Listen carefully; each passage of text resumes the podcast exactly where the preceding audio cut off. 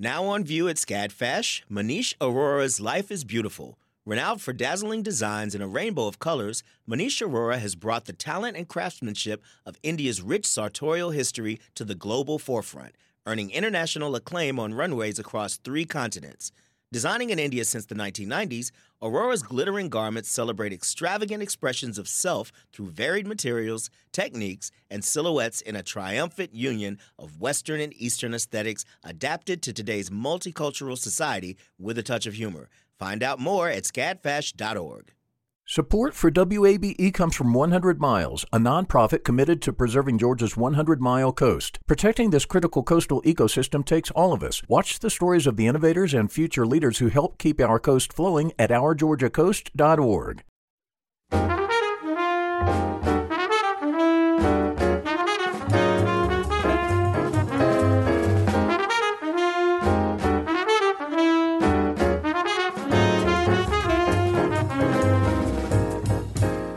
WABE in Atlanta, this is City Lights. I'm Kim Drobes, in for Lois Reitzes. Thank you for listening. It's not often that one gets to combine the things that they love into a flourishing career, but that's just what Elisa Bertrand is doing. By pairing her talent for sewing and her love of thrifting, the South Fulton mom created Jabella Fleur and has since gained the attention of the fashion elite. But first, throughout his life as a dancer and choreographer, Alvin Ailey created an art form by searching for truth through movement. His extraordinary life is the subject of a recent documentary which premiered at Sundance and is now showing in Atlanta at the landmark Midtown Arts Cinema. The film's director, Jamila Wignot, recently spoke with City Lights host Lois Reitzes over Zoom and they were joined by Robert Battle, the artistic director of the Alvin Ailey American Dance Theater. Wignot started their conversation by explaining how the film came about. It came about in 2017 when Insignia Films, the producing partner on the film, the principals of that company, Stephen Ives and Amanda Pollock, approached me. And, you know, we knew each other from our various work on PBS strands. And they said, you know, we're looking for a director to helm a project about Alvin Ailey. And, you know, what do you think about that? and uh, I, you know, my jaw dropped because I have been a fan of the company since I first saw them perform in college. And I just couldn't believe that, you know, it felt like this film was finding me. And I said yes right from jump. And, and we set off to get the film made. The movie alternates in time very well. Would you explain how the film juxtaposes the past with the present? Yeah, absolutely. So when we approached uh, Robert Battle and the company with the idea of making a biography, we knew from the beginning that we always wanted the film to include a contemporary piece, uh, some way of showing the company today, because we felt like there no sort of portrait of Mr. Ailey and his work and his vision would be complete without um, seeing that the company indeed lived on um, beyond his passing. And so uh, Robert said, you know, it's so serendipitous that you're coming to us now because we've just commissioned a new work by street choreographer Rennie Harris, an hour long ballet that would, you know, depict Mr. Ailey's life and times. Ha ha ha. So- uh, yeah, da, da. Parallel if you can, right? We're gonna start with making up vocabulary. If I can get the movement out, I can create the story. Hey, yeah, uh, yeah, yeah. So we set off um, filming the rehearsal process uh, for that ballet, and it was really a process of thinking about where the visual language of Rennie Harris's dance work was um, exploring or showcasing kind of a thematic connection to to what we were discovering in our process of sifting through the archive um, of Mr. Ailey's life and and his own dances as well. So it was really something that really got worked out in the edit room where we wanted to think about what were the moments that it made sense to kind of come in full on on this rehearsal process where Rennie is really on a journey to you know understand Mr. Ailey. And in our film, we are really kind of with Mr. Ailey himself as he's on a journey to understand himself as he's on a journey that's drawing him closer to dance uh, and then building a company and going from there. Yeah. A very powerful statement in the film comes when Alvin Ailey says, I see the dancer as a physical historian. Information is stored in their bodies. Robert, you've spoken with me before about the blood memory in this company. How does memory anchor this documentary? I think that artistically, even things that we don't think we remember, we do. It lives with us, it resides somewhere in our being. It's just that Alvin Ailey, he had the ability to see what is there as opposed to what isn't there. In a way, as he painted his canvas with his dances, I think he was telling his story, but telling the story of a people that it's once personal, but also it reflects humanity in such a beautiful way. And in a way, when I think about revelations, um, I think about the power of the spiritual and how that helps us to remember things we may think that we've never experienced. When I hear wade in the water, I think of my mother, my grandmother, my great great grand, my, you know, through infinity. And there's something about that memory that is so electric in Alvin Ailey's creativity throughout this film. And also, I think the notion that both Jamila and Rennie Harris were discovering Alvin through this process. And that's what I feel by the end of it and throughout it is discovering the person, right? And not the myth or not the person on a pedestal, and learning how that drove his creativity and why it's so palpable still to this day. Indeed. In fact, what most of us know about Alvin Ailey is through his work and the company. Jamila, how did you decide which parts of his life story to include? We were really guided by these audio recordings that um, were made in the last year of Mr. Ailey's life. He was in the process of working on an autobiography. And so he was kind of engaged in this exercise of memory himself, thinking about what parts of his life story um, did he think were most salient, most necessary for people to have uh, in order to understand him and and what was shaping him. And so, in terms of the more intimate details of his life that he shared, those were culled from from those those recordings. And I think there was a quality to those recordings because it wasn't him as Mr. Alvin Ailey, the artistic director of the company, you know, sort of on a press tour or you know, trying to sort of talk very kind of broadly about his vision, he it just had a different kind of quieter, sort of more relaxed um, tone to it, uh,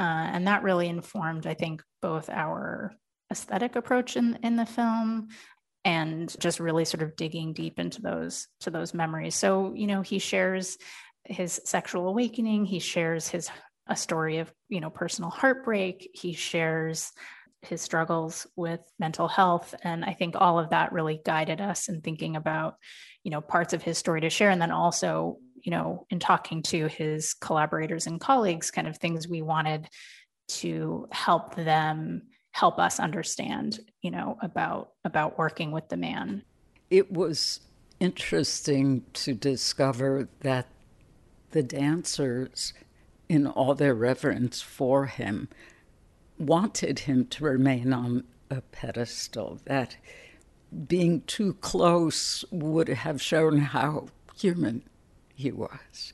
But he didn't let people become close, did he? Yeah, it seems that it was very important for him to be able to kind of retain some part of himself or maintain some part of himself that would always be separate from even his closest collaborators. And that's a kind of intriguing thing because I think when you watch the dance works and when you listen to those, you know, who worked closely with him talk about him, there's such a sense of real kind of generosity, this kind of expansive embrace, this caring for others. He's that kind of person who seemed sort of abundantly capable of shining a spotlight on um, people around him but maybe not as capable of allowing that spotlight to shine as brightly on on him in a way. And in some ways i think it's probably self-protective to some degree. Um, i think when you are asked to give that much of yourself um, it makes sense that you would want some kind of quiet space separate unto yourself where that's not necessary so it's it's part of the duality that i think is intriguing you know, about him and that remains a kind of a bit of an enigma, you know, to this day. Robert, you were talking about revelations, and there's an essential moment in the film when he explains the joy of songs he heard exploding in church and how those will always be with me. Jamila, you address the complexities of Ailey's masterpiece, Revelations, and raise the question did success come too early? I mean, you even have Harry Belafonte asking Alvin Ailey, did he know when he created Revelations that it would last forever? Would you talk about that? Yeah, that bit of interview is really interesting just because you see Mr. Ailey in that moment. You know, he's saying he's he actually sees Revelations performed in Atlanta and it still works. And he kind of rolls his eyes. Um, and, you know, I think I think he's very aware of why it still works. I think he's excited that he, you know, made a dance work that is um, that kind of eternal I'd love to hear more from Robert on this as well as a dance maker himself. Because what I do think too is that that demand that that be the dance work that always you know gets performed i think is challenging for an artist. As a choreographer you're interested in exploring new and different sides of yourself and of humanity. And so i can appreciate how the sort of desire to see this one work over and over and over again might make you feel choreographically stuck i don't know. I mean it's it's a it's kind of an amazing burden to have right? Like you have a masterpiece that people cannot get over. And at the same time you know maybe you want to make a work that that moves beyond that. But he did create a whole body of work beyond it. Robert what are your thoughts on the popularity of Revelations? Revelations, it's, you know, one of the wonders of the world in a way that I don't think you'll find many creatives who have that problem. um, as wonderful as their work may be, as, as wonderful as there are many choreographers with brilliant and wonderful work. Revelations is sort of space in and of itself. I do believe he struggled with with that in terms of perhaps wanting to end the program with something different or you know there's a wonderful story in the that chaya masazumi chaya talked to me about when, when alvin ailey was in the hospital and wanted revelations taken out from this and that and the other. And and chaya just kind of showed him in, in real life these are the ticket sales without revelation. These are the ones with you. See you know. So, so, he was a realist in that way. But i think there is that thing that followed him. But still uh, he did amazing works and masterpieces beyond revelations but revelations was in some ways that gateway into a creative space that some of us will never find ourselves in Indeed. And in fact, in the film, it's described as a reenactment of life itself joy, anger, and sorrow. It, thinking about what Mr. Ailey said again of the role of the dancer as historian and that this history is in the body. With Revelations, I thought about Isabel Wilkerson's masterpiece, The Warmth of Other Suns. And the two seem comparable to me. Ha- has anyone ever asked you about that? No, that connection hasn't been directly drawn until now, but I, I think it's interesting insofar as thinking about kind of generational memory and the kind of epicness of what she traces um, in that work, which I think is is similar to what you experience with Revelations. There's just a kind of epic telling of a people's history that I think, you know, it feels as if it is the full kind of 500 year history of the African American experience in this country. The joy of these people, of my aunts and uncles exploding in church, is something that was always with me. I remember there was this procession of people all in white. They sang Waiting in the Water.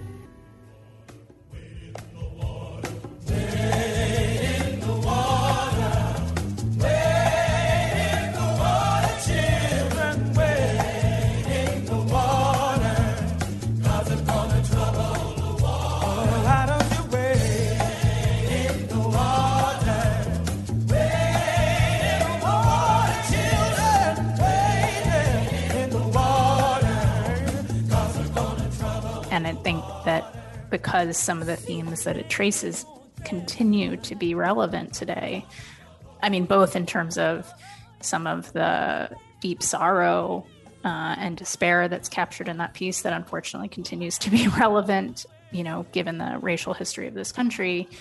Uh, at the same time, I think it really gets at the essence of what defines black life which is not that despair and that sorrow it is the it is this kind of beauty this um, sense of community, this sense of joy, this music, a rich and very deep tradition that defines and will continue to find Black life in this country. So I think that because it is so sort of true at a getting a, at a kind of essence, that's the other reason that audiences clamor to see it every season.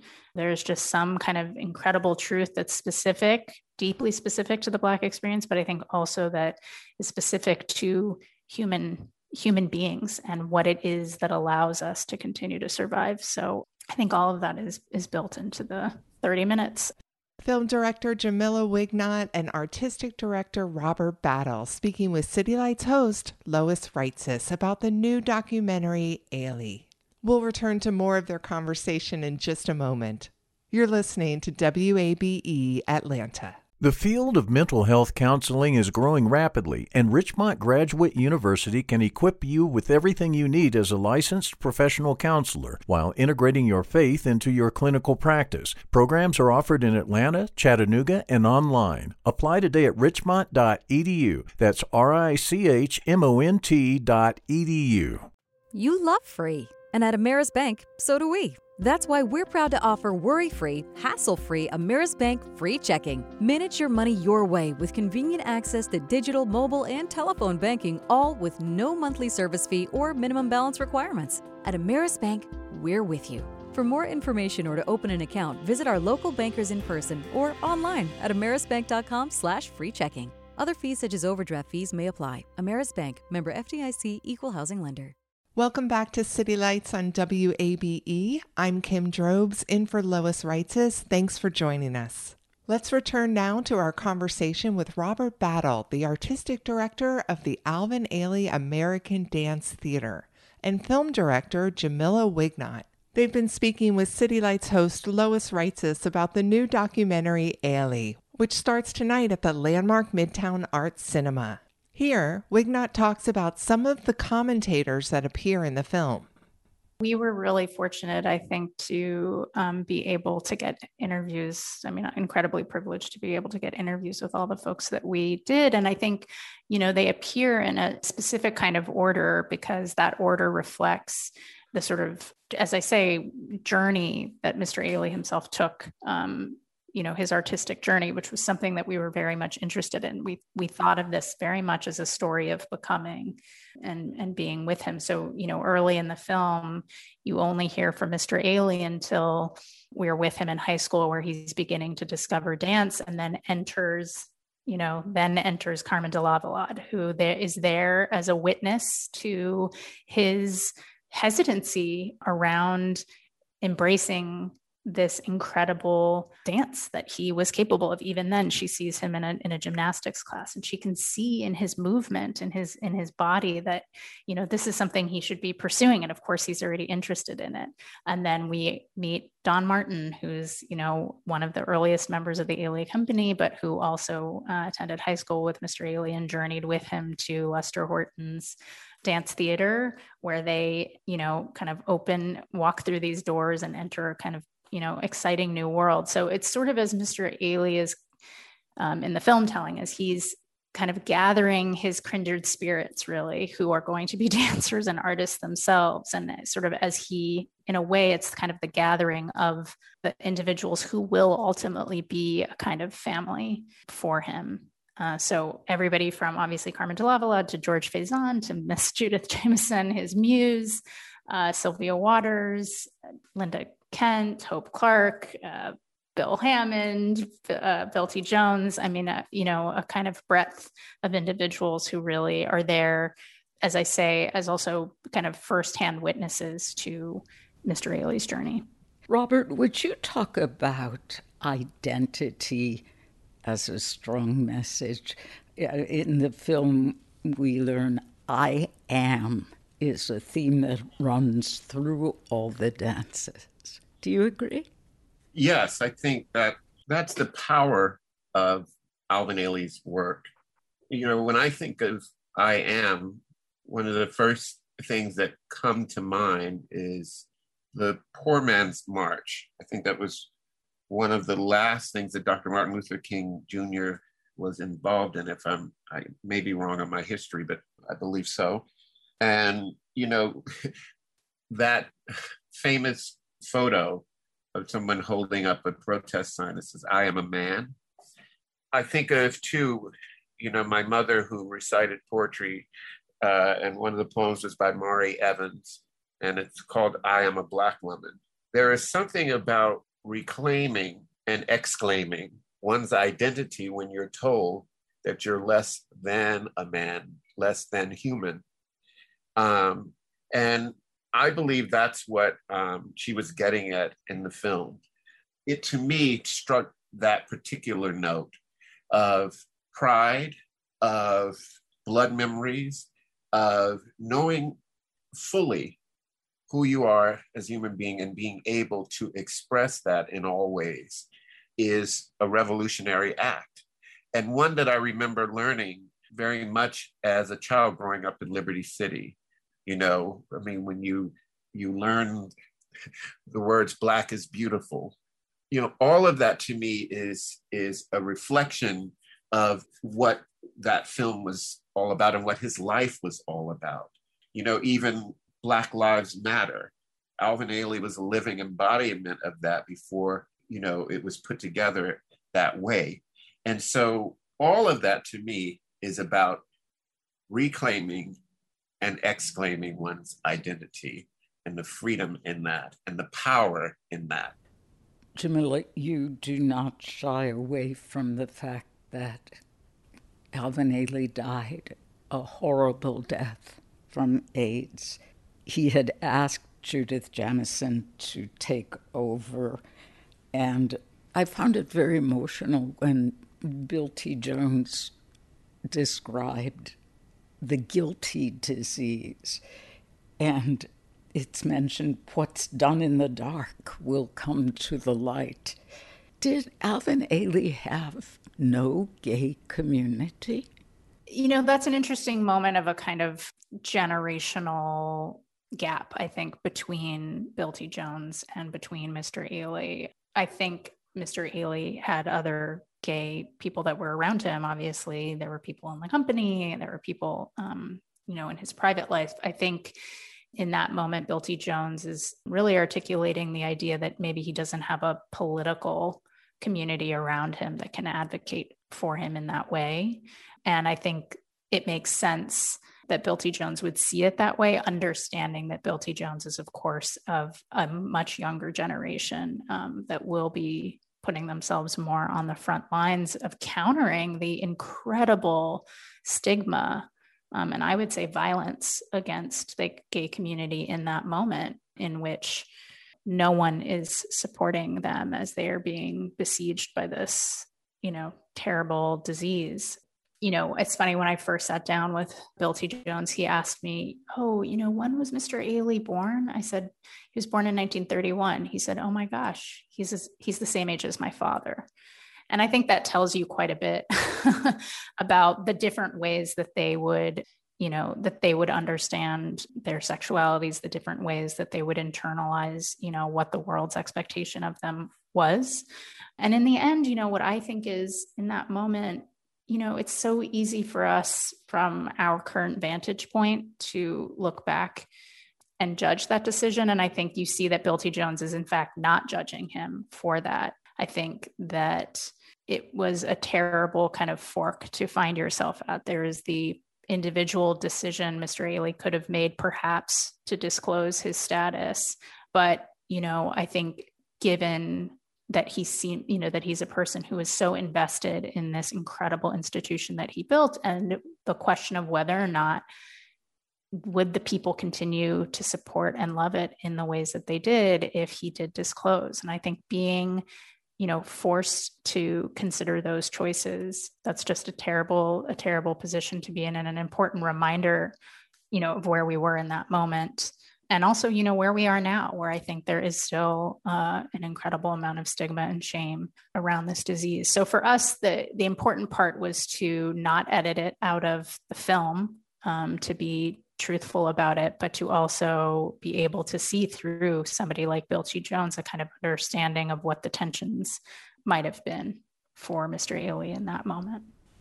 I don't think we can conclude without talking about the impact of Alvin Ailey's mother upon his life. What a gorgeous human being she was. Can you talk about that? Yeah, again, I mean, I think she's clearly a mother who was extraordinarily dedicated to her to her son and to providing him um, you know a certain kind of life that she wouldn't have access to. I think when mr when Masazumi chaya says you know she's somebody who sacrificed for him i think that's something he was very aware of. I also personally find you know in that moment where we found that rare interview of her with alvin ailey talking about the company um, and she's asked if she's you know proud of him and she says oh and seeing the dance works and she says you know oh it's the biggest thrill of my life and then there's this turn where she's like and that's why he's got to keep on keeping on. I think you see in this one sort of brief moment the kind of mother she is. She's extremely proud of her son but she is also pushing him right? Like it's from that moment on he still has more work to do and he has to keep you know keep going She's extraordinary and obviously somebody of extraordinary significance to Mr. Ailey, given Cry and his uh, creating a dance work for her. Um, and then, you know, basically spending out the last of his days with her as well. Mm. Robert, what impact has this film had upon the company? Oh, I think it has been tremendous for the company, especially in these very difficult times. Talk about identity. I mean, so much of what we do, our identity is wrapped up in traveling, you know, the dancers, to be at the fabulous Fox. We, these are things we can depend on. That is a part of our identity, our creativity, our engagement with audiences. So, this, in some ways, you know, mixed blessings offered us a moment to stop and reflect on a lot of things, but certainly on, you know, sort of who are we? Where do we come from? And we've been talking a lot about invoking Mr. Ailey, bringing him into the room, hearing his voice. These are themes that have come up, especially since um, the 60th anniversary, in the way that Rennie Harris does in his work, where you hear his voice. And that had been a conversation, um, organizational conversation and so this comes at a perfect time when we, as an organization, can reflect on who Alvin Ailey was, that we can appreciate, you know, that we're sort of living in his wake, that we come into this wonderful Alvin Ailey Dance Center in New York City, one of the largest buildings dedicated to dance. I mean, come on. And so understanding that it took a lot of sacrifice Mr. Ailey for us to be able to go on stages all over the world and tell our story. And I think that it is important for the entire organization to be reminded of that, to be reminded of the shoulders on which we stand, to not take for granted, you know, the notion that, yes, now you see more uh, that people can sort of speak out and say truly who they are, right? You have gay pride, you have lots of themes, although some of the stigma and discrimination still exists. But we have to think about those people who couldn't say that at that time, but who said it in their work or who said it in other ways, right? So that we are able to say it just a little bit louder. And so I think it just reminded us all, in the way that this time has reminded us all, not to take for granted when we sit in a theater all together and witness the beauty of the Ailey American Dance Theater and Revelations. And what a privilege it is. And so I think for the organization who has had to be really creative in how we've had to continue to connect with our audiences through the digital world, it asked the whole entire organization to bring all of their creativity to bear. And so then when you see the film that is so brilliant, it reminds us that if he could do it, so can we. Robert Battle, the artistic director of the Alvin Ailey American Dance Theater, and director Jamila Wignot talking about her new film, Ailey, which explores the life of dancer and choreographer Alvin Ailey. The recent documentary premieres tonight at the landmark Midtown Arts Cinema, and more information is available on our website, wabe.org slash citylights. Coming up, we'll hear from a South Fulton mom whose recycled kids' clothing line is getting attention from the high fashion world. You're listening to WABE Atlanta. This is City Lights on WABE. I'm Kim Drobes, in for Lois Reitzes. Thank you for listening. If you're a DIY clothing designer, having a high fashion magazine reach out to you unexpectedly is a really big deal. And amazingly, that's just what happened to Atlanta's Elisa Bertrand and her brand, Jabella Fleur. Last summer, she had been posting pictures of her kids wearing her upcycled clothing creations, and Vogue magazine came knocking. Bertrand joins us now via Zoom. Elisa, welcome to City Lights. Thank you so much. I'm excited. and we're excited to have you here. So I know you've been posting on Instagram for quite a while now, but even before then, your love of sewing goes back many years, right? I've been sewing actually for a little over 20 years, and it was just something that kind of started off as like I had received these little cross stitch kits from an aunt, and I always hated it and it just kind of at a certain point, I don't know, it was this breaking point where I was in school and it was either for home ec cooking or sewing. And I was like, I am not cooking. So it just kind of took it from there to where I was like, well, let's do sewing. And ever since, Good for you. So tell me uh, the little cross stitch gifts that you were given, why were they an affront? What were you hoping for instead? My aunt, she was a seamstress. She had a little shop. So it was like, I don't know if she was trying to get me into it, mm-hmm. but I'd get these kits and, you know, my brothers and stuff would get blockbuster cards, you know, when blockbuster was around sure. or just, you know, movie tickets and things. And I'm like, a cross stitch kit? really? You know, it's like, and I never showed any interest at that point of wanting to do stuff like that. So it was just kind of awkward. Of course, you would want the movie card at that age. That just makes yeah, sense. Yeah, exactly. So you ended up taking a home ec sewing class, and did it stick with you after high school? It did off and on. Like I would still dabble in between and just always want to be like within fabrics and going to the fabric stores and just kind of always in and out of it. And then I had children. So it was like, oh, I'll make a blanket or I'll attempt to try and do something whenever I could until, you know, kind of recently. And you mentioned buying fabrics. At some point, you came to the realization that fabric is really expensive. It was. It, it almost came to a point where it was just like, this is not even feasible. By the time I buy however much yardage times the amount times the child, then the pattern and the time. It was just like, what? This is this is not working out. So it was just kind of that point too where I go into these fabric stores and I never really found stuff that was my true style or my aesthetic or what I loved. And I was always thrifting. And I'm like, wait a minute, here we have all these clothes you know, $2, $3, sheets, materials. And I'm like, why don't I just start using this? It just kind of clicked, which is so funny because it was like it took me that long for something to click that I've always been doing. What are some of your favorite thrift stores in Atlanta?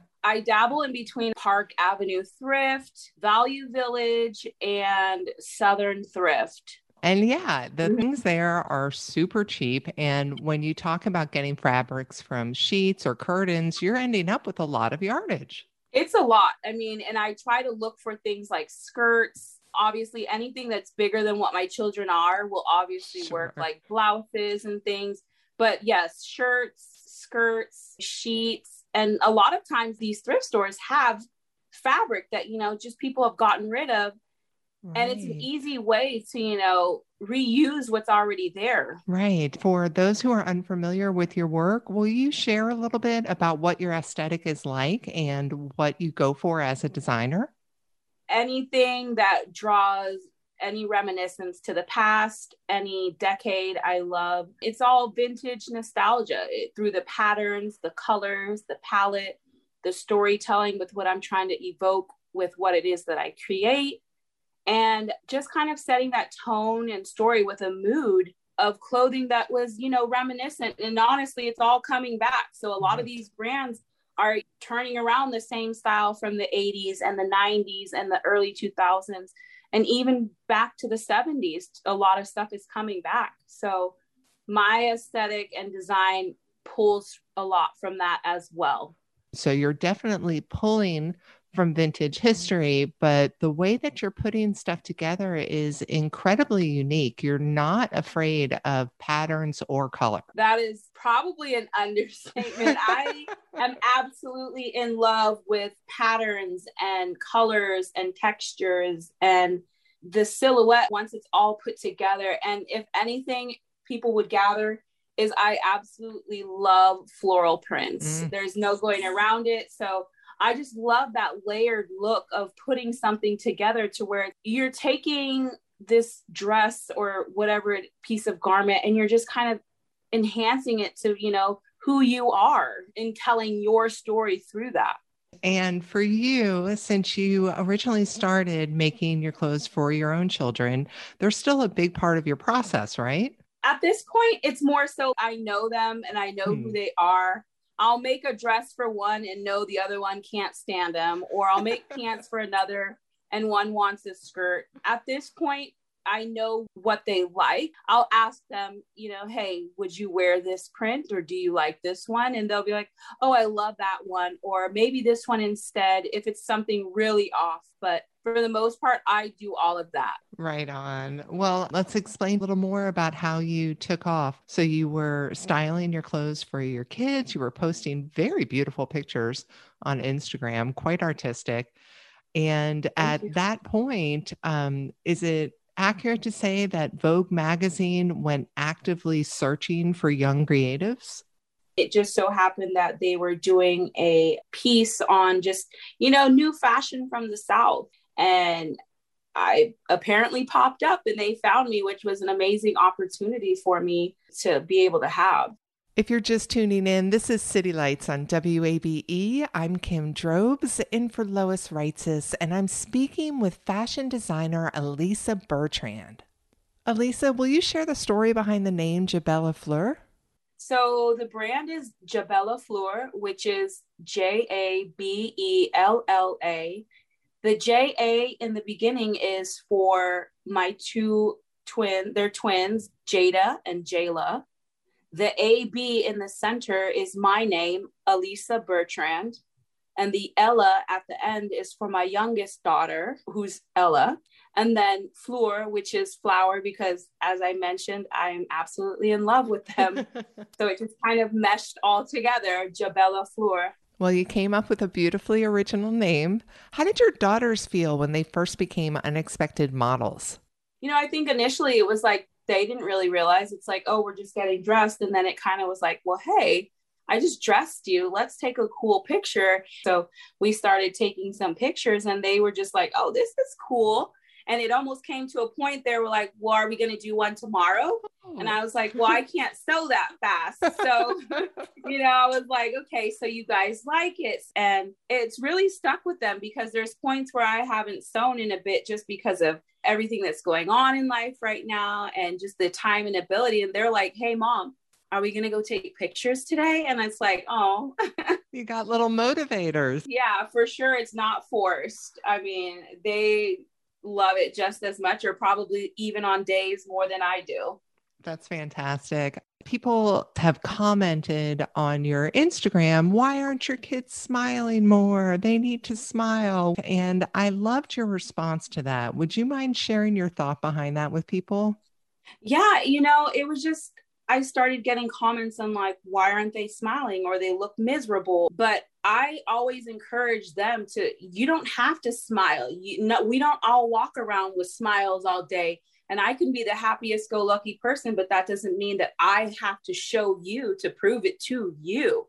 You know, you prove it to yourself. And it was just kind of taking that spin of like, okay, you're forcing them to do this. Or, and let's be honest, if anybody has children, you can't really force much. And I mean, I, I mean, and, and especially when you're taking pictures, if a kid or a child does not want to be in an image, they will surely show you, you know? So it's like, I encourage them to express how they feel however they want. If you don't want to smile, don't smile. If you want to smile, smile. You know, a lot of that was coming from a lot of women and white women, honestly, who were like, why don't you make them smile or why aren't they smiling and to me social media is like if you are not resonating with what you see why are you following like right. you can remove yourself if i don't believe in something or i don't feel like what you're doing aligns to what i'm doing or what i want to share teach and know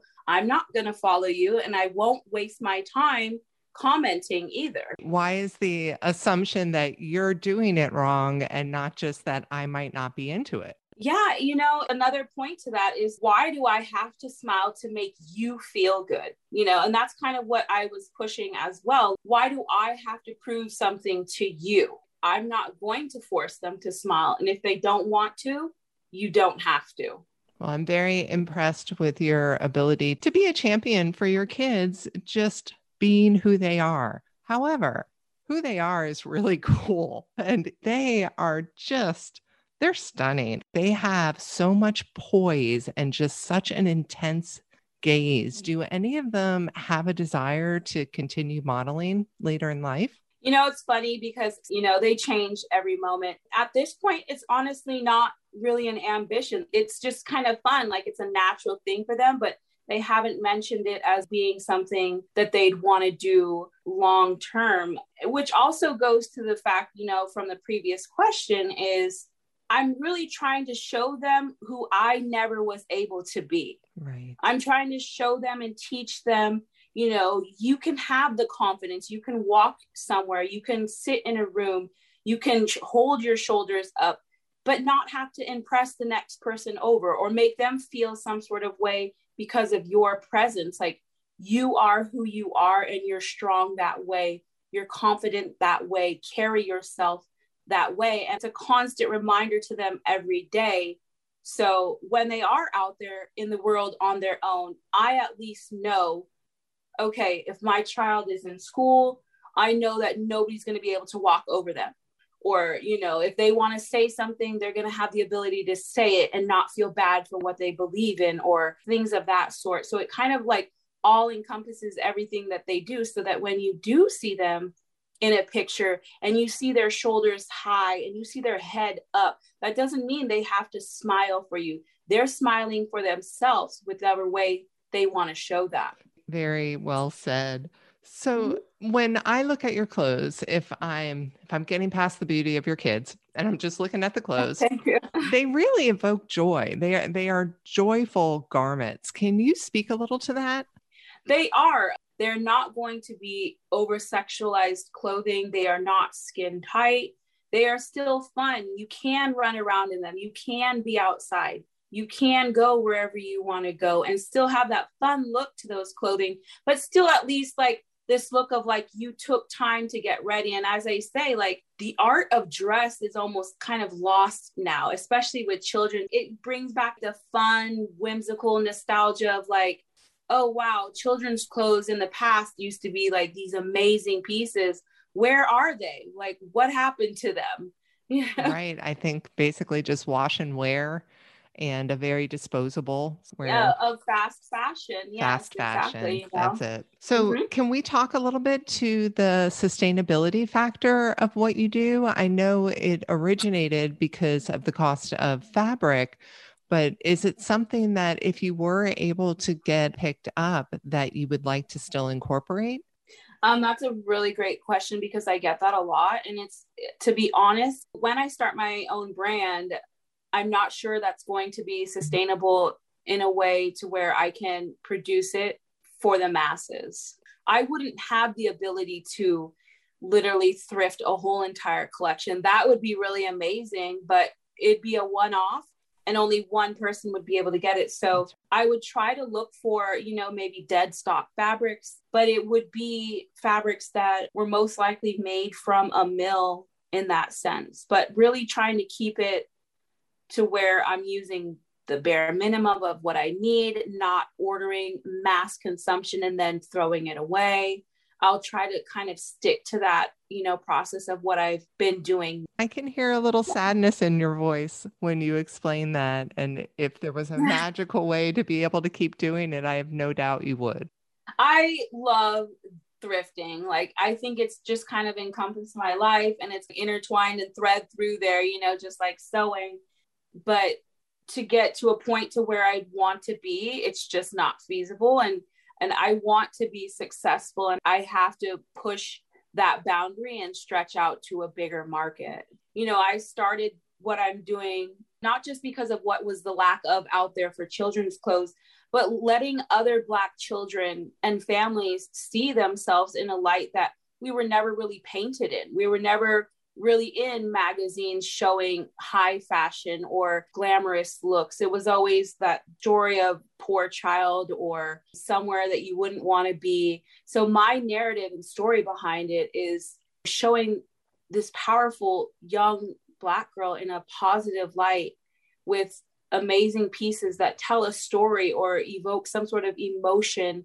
when you see these images and it's so amazing to have people comment and send me messages through Instagram saying how much they love this and they show their daughter, you know, and their daughter has never seen something like it. So it feels really special to, you know, have people see that when that was what I was trying to do in the first place without saying it.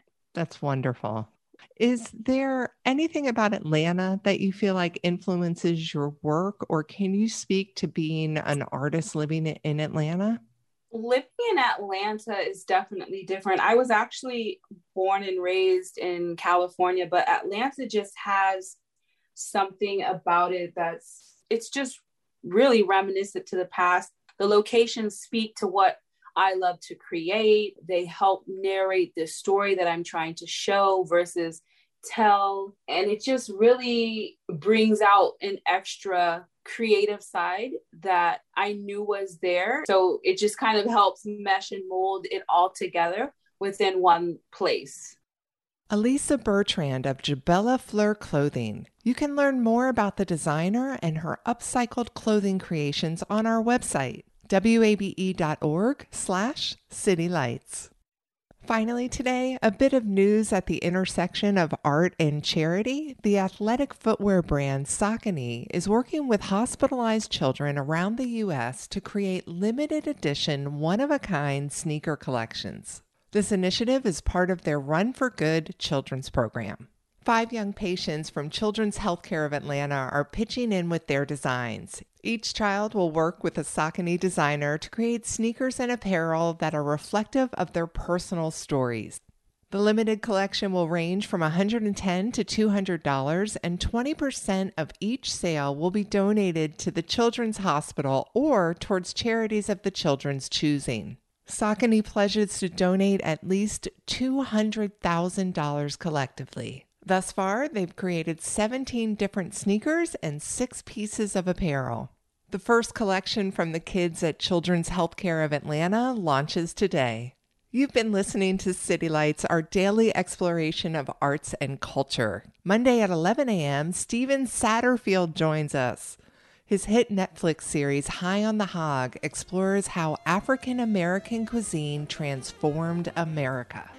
If you missed part of today's show, you could catch up on our website, wabe.org slash citylights. There you'll find a complete archive of interviews so you can listen to City Lights on your own schedule. City Lights host and executive producer is Lois Reitzes. Our producer is Summer Evans, and Shelly Canavy is our engineer. I'm senior producer Kim Drobes, and I encourage you to follow us on Facebook at WABE City Lights. Coming up next Sunday, August 15th, is WABE's Mixtape Live, our very first outdoor music festival, and it features entrance to NPR's Tiny Desk Contest. The event is going on at Sweetwater Brewery from noon till 5 p.m., once again on Sunday, August 15th. And while there, you'll hear from six different performers, and the whole thing is hosted by comedian Mark Kendall. General admission is free, but VIP tickets are also available for purchase.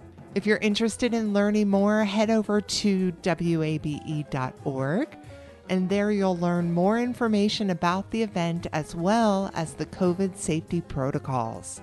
We're looking forward to a day of outdoor fun, music, and community, and I really hope we see you there.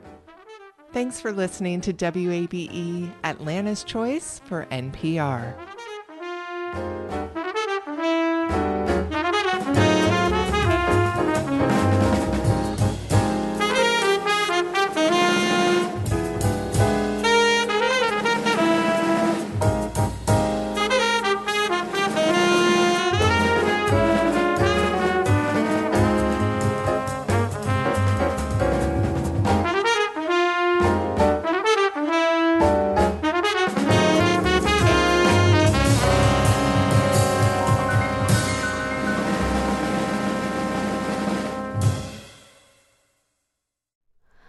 Hi, it's Terry Gross, the host of Fresh Air. We bring you in depth, long form interviews with actors, directors, musicians, authors, journalists, and more. Listen to our Peabody Award winning Fresh Air podcast from WHYY and NPR. Have you donated to WABE yet? I know you've heard us talking about why it's important, but it doesn't have to be this big decision.